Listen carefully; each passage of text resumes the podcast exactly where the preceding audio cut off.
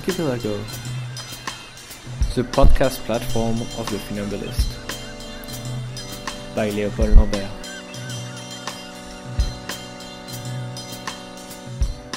Today, stories of ruins in World War II Slovenia with Milos Kosec.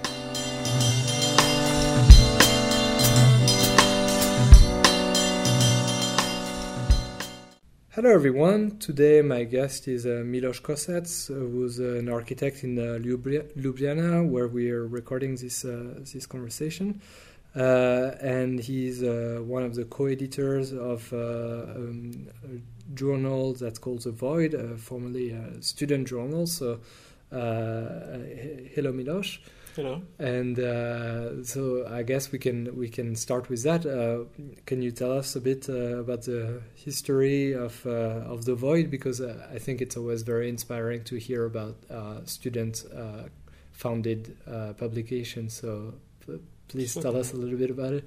Uh, it started around four years ago um, with uh, some of the students of the Ljubljana Faculty of Architecture trying to solve the something that was perceived as a weakness of our own architecture school in um, lacking uh, lots of uh, theory from the um, architecture um, studies.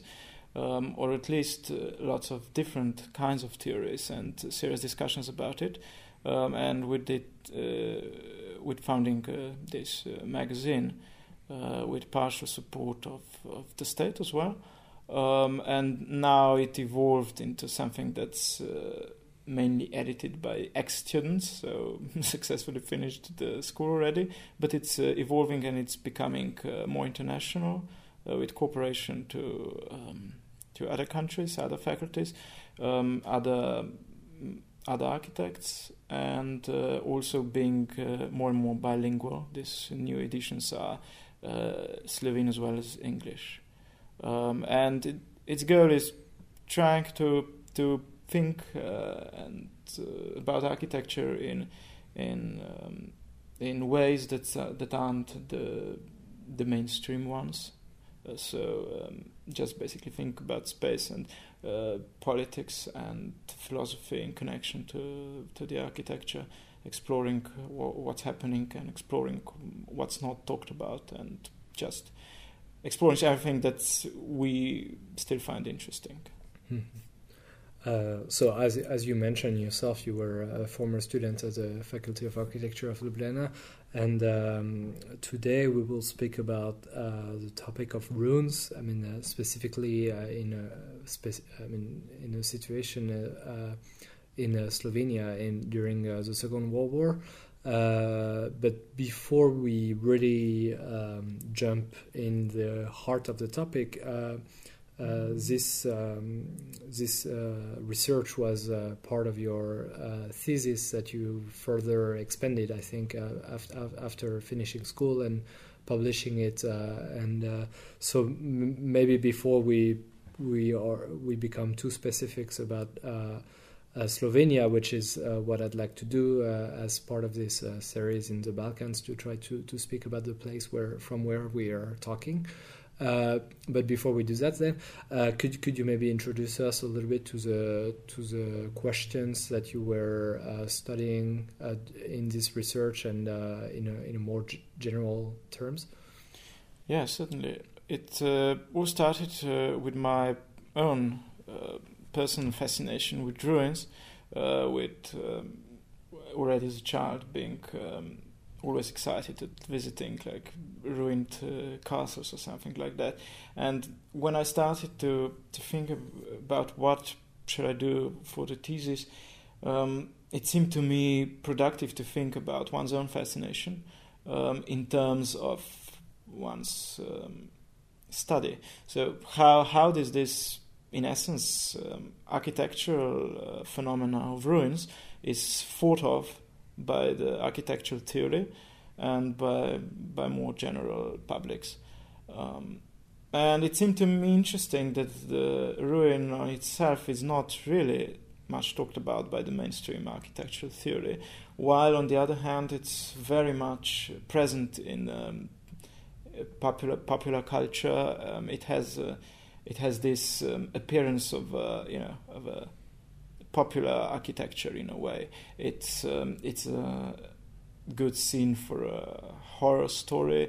It's uh, um, it's full of um, the internet is full of uh, different blogs and uh, photo um, sessions on decay, on um, on ruins, on destruction. So what's um, why is this clash towards that? I mean, why why the architecture um, proper is not dealing with ruins as a phenomena, and why on the other hand is it so um, very much um, popular? Well, um, the core of the core of the quest was obviously first looking when did the ruins become fascinating, which is completely a historical point. Um, it's with the emergence of modernity in the 17th and 18th century um, together with you know fascination with wild nature, untamed nature, everything that comes into um, into light when um, the human world is becoming industrialized, when it's becoming um, politicized in a modern sense, when the states uh, centralizing and so on. So when all the modern processes start to develop, um, there's fascination with wild and with um, uncanny also starts. So the ruin is the part of the same process. And then I then I explored the implications of, in particular, the 20th century of um, um, aesthetics of the ruin, of the politics of the ruin, through art, through architecture proper, um, and through through some philosophy. And um, obviously, the main reference points being the conflicts in the 20th century, which um, which have um, influence this ruin discourse uh, um, in this rather Eurocentric um, work. I have to say it's uh, it's from the it's written completely from the uh, Western perspective. So um, I dealt mainly with this um, Western view on the ruins and the role of the conflict and what in the end what does the ruin tells us what does what the architecture doesn't tell us about the ruin. So what did the the um, the lack of talking about ruin is also very evocative for architecture. And what what can we learn about architecture through through studying this popular subject of the ruin and decay? Mm-hmm.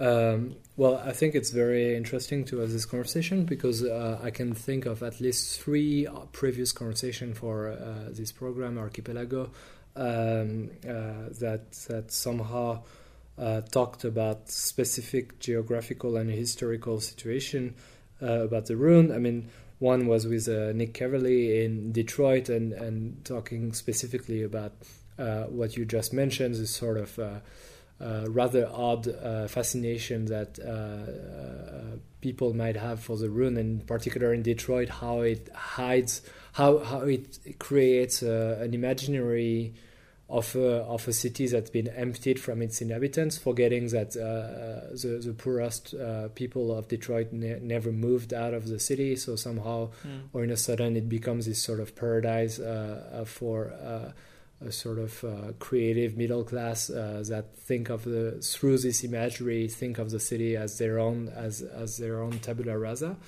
Um, more recently, we talked with uh, Salma Porobic uh, uh, about uh, the ruins in in Bosnia. That was a few, I mean that was last week, but a few weeks ago in terms of publication of those conversations. and um, and also with uh, Gaston Gordillo. Uh, in that case, uh, about quite a few example, quite a few examples during in, whether in Palestine, in Argentina, in um, during the Paris Commune, but uh, how how to think of ruins in a sort of uh, constructivist way in, in something that might seem oxymoronic to think of constructivist ruins, but actually uh, it makes sense. So I guess I, I relate to those conversations uh, as a sort of genealogy, uh, uh a contextual genealogy of this conversation. So I think this is great.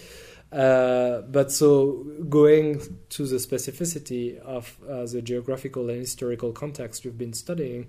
Um, can you tell us about uh, those two um, examples that you've been studying during the Second World War in Slovenia, and maybe before doing so, uh, maybe reintroducing the historical context of Slovenia during the Second World War, and I mean of Yugoslavia in general? Mm-hmm. Gladly. Um, well, the situation during the Second World War um, in uh, this area of uh, former Yugoslavia was rather complex. Um, it all started with um, Germany and its allies attacking the Kingdom of Yugoslavia on um, April 1941. Um, so when most of the most of Europe was already under occupation, just before Germany attacked the Soviet Union. Um, and the result of this um, attack was the division of the Slovene part of Yugoslavia into three zones. So one very small one was occupied by Hungary. Um, the majority of the, um, the majority of Slovenia was occupied by German forces, and the western part of Slovenia, together with the main city of Ljubljana, um, was occupied by the Italian forces. And so this division lasted until um, 43 when Italy um, surrendered and the Germans um, occupied the rest of the former Italian territory.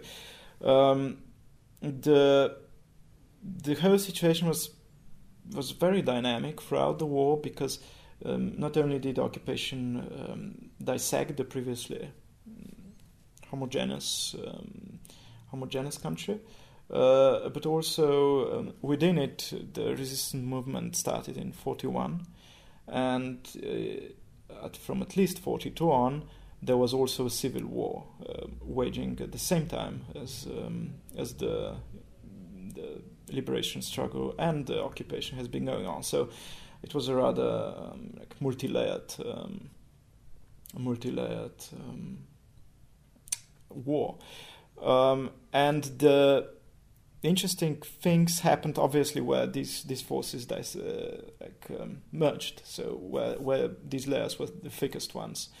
Um, one of these very interesting areas is in the south of Slovenia which has been had been occupied by Italy at the start of the war and but it contained an isolated island of uh, indigenous German people um, about 10,000 of them. And um, the German um, the German um, army and the German state decided to uproot these people and convince them to um, to change their to change their homesteads and so on to a nearby location under the German occupation. So to be some kind of a border guard there for the German, for the you know next uh, German Reich. Um, and they did that. They settled them on the area where Slovene people were um, evicted and sent to Germany. So you have lots of this um, shifting of populations right at the start of the war. That was the winter of 41 42. And this empty land, uh, landscape that where previously the Germans lived uh, obviously became a very proper ground for resistance uh, fighters uh, because it had uh, it had like, hundreds of empty villages and empty structures, and it was surrounded by very thick forests.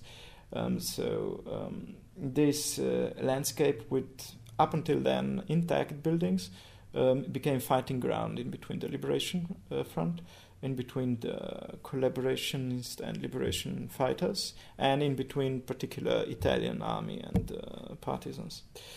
Uh, so this was the partisans being the the Liberation Front. Uh, yeah, led Yeah. By, led by Tito and uh, Yeah, the, the, led by Slovene communists, which were under the Tito. Um, glo- global. Yugoslavian. Uh, yeah, front, exactly. Uh, it's rather complicated. Yes. Yes, that's why I, I I feel every now and then we should maybe uh, go back to our to our own uh, uh, uh, understanding of our non-understanding, I suppose. yeah, yeah, yeah, that's true. I mean, most people in Slovenia are still coming to terms with this for a few years, so it's not very strange to, to not to not to um, understand it properly. Um, and this depopulating um, very much affected this landscape since the Germans, after the war, never returned. They either escaped or were, evicted from Yugoslavia from their new homesteads. You mean the the, Ger- the German uh, uh, po- populations that were uh, displaced, right? That were displaced Yeah. by the Germans, Mhm. yeah, themselves, and then they were um, evicted from their new places uh, by the Yugoslavs, or um, or they escaped themselves. Yeah. Um, so what to do with this uh, with this landscape that's still completely empty and by now because of all of the conflicts ruined mostly burned down by the Italian army um, a few things happened some areas were completely closed off um, with military and with police uh, and were guarded as a um, as a kind of a protected landscape for party leadership in, in the event of the uh, nuclear attack or in the event of the attack by the Soviet Union, so they could hide there. Um, and that area was completely razed to the ground. So every single chapel and church, especially, um, were were razed to the ground, so as to be also ideologically um, more appropriate for the party leadership. Most of the other um, parts of this land, which is called Kočevje, which I should have told maybe before now, um, is or Gottschee in German, um, would be um, would be either repopulated with Slovene population, which lost uh, its homes during the war, and there, uh, interesting um, interesting events would happen in the first few years. With um, you know some local churches would be burnt without any apparent reason during the night or something like that. It it seemed, or at least I think it's possible to think about it as a kind of a reappropriation of the of the landscape, reappropriation of um, of the land, maybe because you would have the churches and the um, the graveyards with the German names and so on. So it needed to be somehow reappropriated. Lots of churches uh, disappeared in that way or became ruins. And the most interesting aspect, perhaps, is that there are some ruins which seem to be di- partly distracted from the more um, central organized um, first force from local government or something like that, which it's hard to say exactly.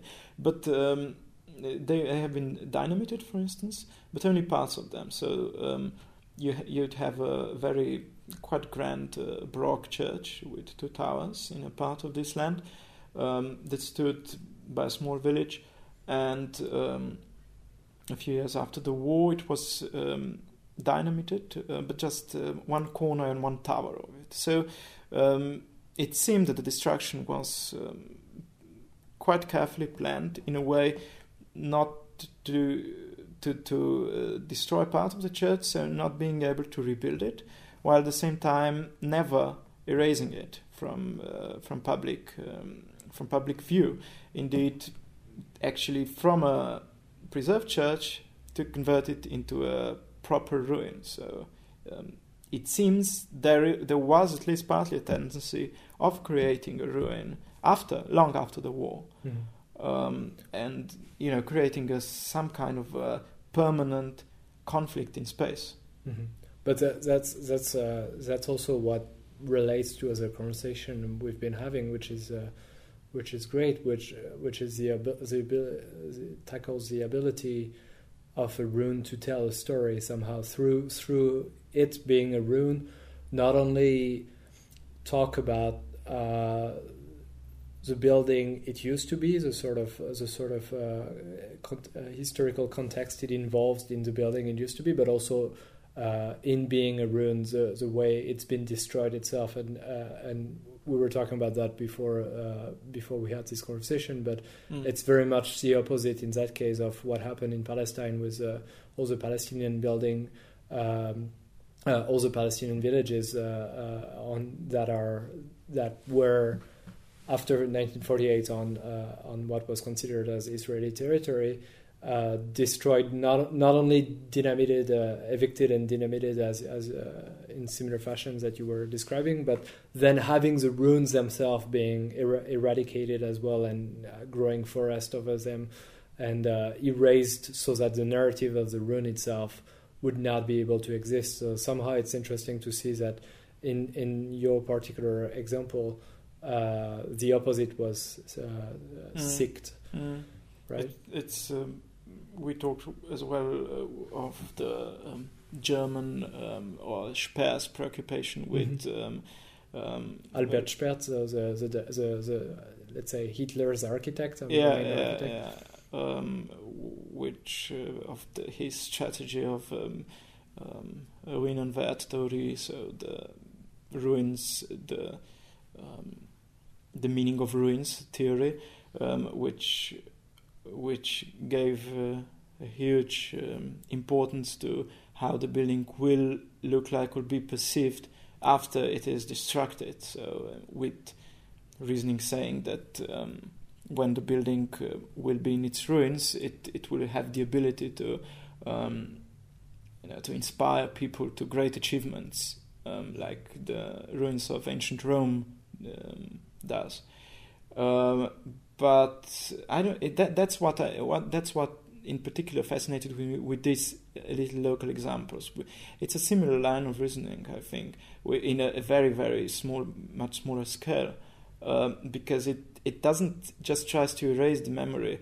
It it tries something different. It tries it tries to use the um, ability of the building to speak. Uh, in it, it tries to um, manipulate it in a way to its own message, which is a tricky business because the ruin, even more than like normal piece of architecture, is. Uh, is literally open to interpretation. I mean, this is an open structure by definition. It slowly crumbles. It's slowly opening, but uh, it, its meaning is similarly um, open, and it's getting more and more open.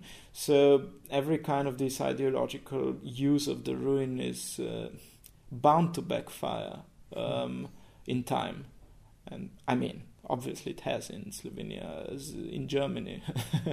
I think uh, the ruins are telling something different uh, to the victory of one nation over the other than maybe did in the 40s.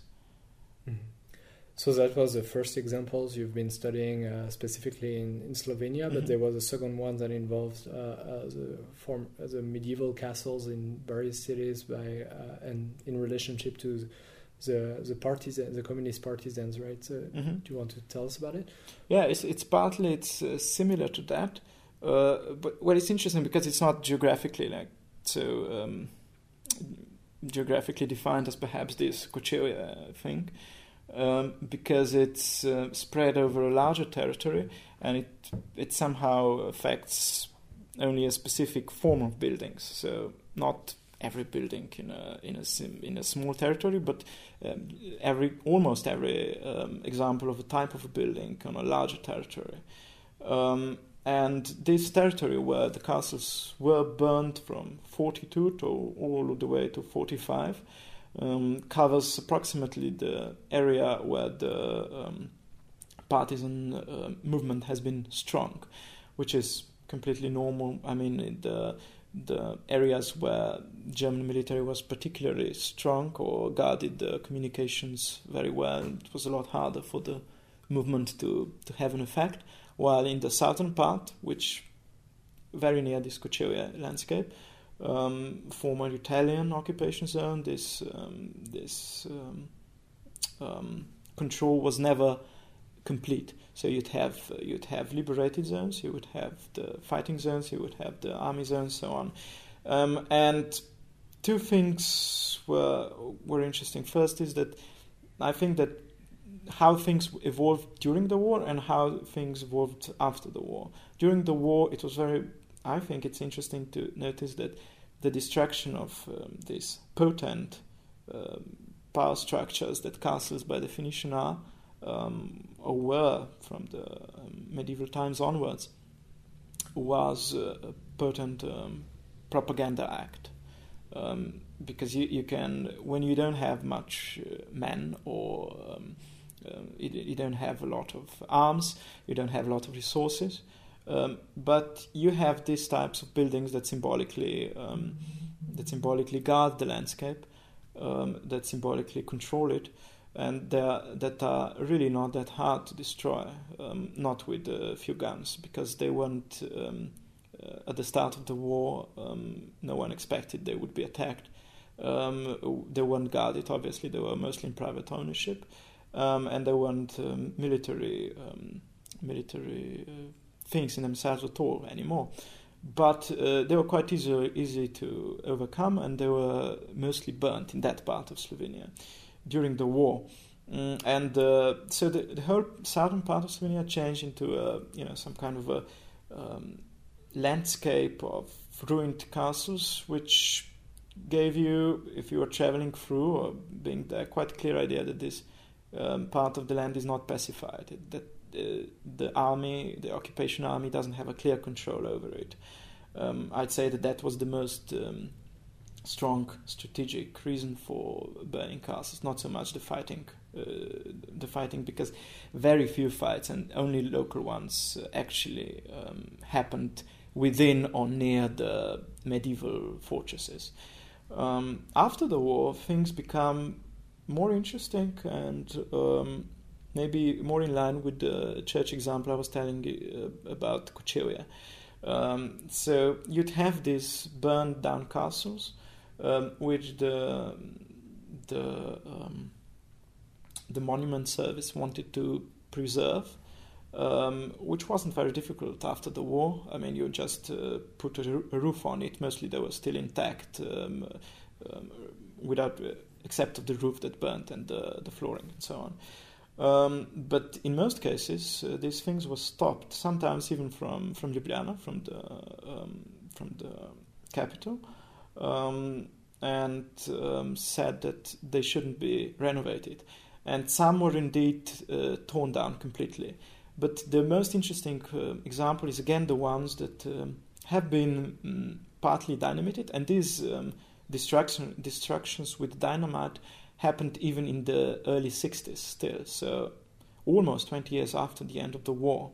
While at the same time, the um, the monuments uh, the monuments um, service wanted to uh, rebuild them. So you'd have a very, very strange. Um, sometimes both things would happen at the same time on the same castle. So uh, someone would dynamite, dynamite a part of it, and the the this um, monument um, people would would cover another part of these ruins with a roof. So it was it was kind of a strange uh, happening.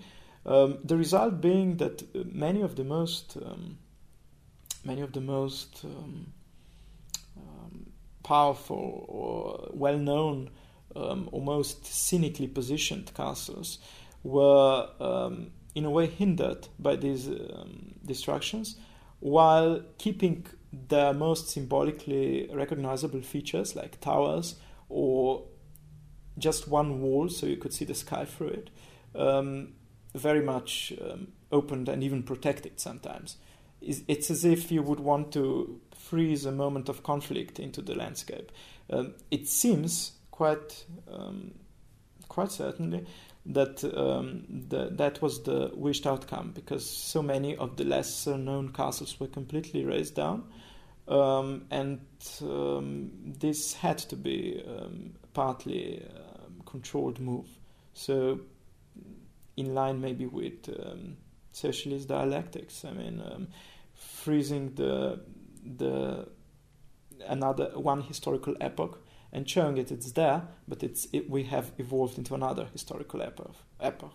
Mm. Um, also, I've been speculating a little bit on the how how do you fight um, how do you fight something that's um, capitalistic? It's very hard because it's by its definition uh, um, evasive and always evolving form but you can always fight um, these traditional uh, forms of power, the church and the feudalism things, which try to control the landscape very literally, very statically. And as uh, communism was perceiving itself as a last and by definition static epoch that we were in um, position of getting at, uh, this had completely different meaning 50 years ago than it has now. Then we are in capitalism again, and these uh, um, ruins uh, have become different symbols of um, dynamics and uh, um, of uh, you know thinking how to rebuild them and so on. Hmm. Well, uh, so that that was the two examples you studied, but actually earlier today you um, gave me a third example that I, I, cannot resist to add to it, which which is from the same uh, the same era, even though it might be more about an imprint than a than a ruin uh, proper. But you were telling me about this ring around the city of Ljubljana uh, that was uh, designed by the designed by the Italians, uh, the Italian army, and you'll tell us more about that. But it, I find it a particularly probant concluding examples because it it, it, it involves very much uh, the act of walking on the line as mm-hmm. funambulists. So uh, this sounds a little bit mysterious like that, but if you if you explain that, I'm sure we'll we'll get there. okay. It's uh, the Italian army after the resistance started to become particularly strong in the city of Ljubljana, decided um, quite unparalleled to um, to um, encircle the whole of the city with a system of bunkers and barbed wire to form um, impregnable fence uh, that could only be um, passed through with an official license. So the city was completely uh, enclosed with this 30 and something kilometer long uh, fence. Um, and uh, supposedly you couldn't go on one or the other side without the Italian army knowing it. And indeed, this fence um, remained around the city even after the Italian surrender, uh, 43, um, because the Germans saw the potential of it and started to man it um, when they um, when they arrived to Ljubljana. Um, and only after the liberation day it was uh, destroyed. But in the in the 50s, late 50s or early 60s, um, a project was made of transforming the former line of this fence into a into a path, um, a wide path with uh, lined with trees all around the city.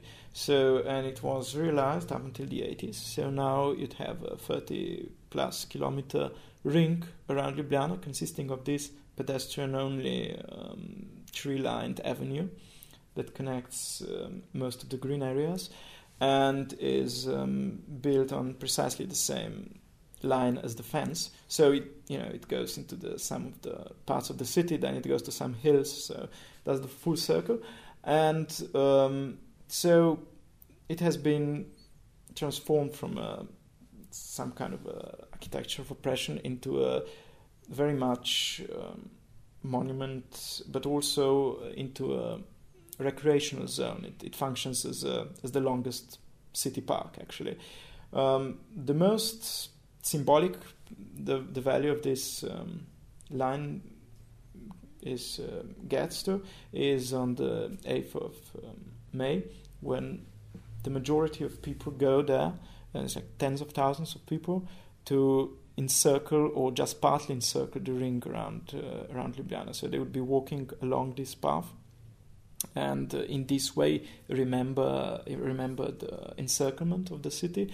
But until uh, i mean by now it had evolved into a, this um, completely autonomous tradition with um, sim- symbolism being partly there but not being the essential thing. Um, and we talked about how the um, how this walking not by or not um, across the fence but on it. Like it is perhaps the uh, rather interesting way of um, of liberating the oppressionist um, oppressionist architecture. I mean. Well, I'm not sure about liberating, but at least subverting its effect in the in these lines that forced bodies to be on one side or the other uh, when it was built, and somehow to to have uh, people walking on the line like a funambulist, a little bit like the, the East and West uh, Berliners uh, did in November 9th, 1989. Mm. Uh, rather than crossing the wall, they were on on the wall, on the on the edge of the wall. It's it's uh, it's it's it's very. I don't, I don't think it is a liberating uh, symbol, but it is very much a subversion of mm. of, of, this line. And uh, I thought I thought the examples was was particularly good to to to uh, join our, our two works together through this example. Mm, mm. Uh, well, Miloš, thank you so much uh, to talk to me today uh, on on a, on a busy schedule. I, I know, uh, and uh, I'm glad that we got both um, a conversation specific to Slovenia and also uh, another era of uh, of Yugoslavia, uh, because. Um, so far, it's been mostly from the 1980s uh, upwards. So now we, we have a, an additional layer of time uh, uh, included in this series. So thank you very much. Thank you.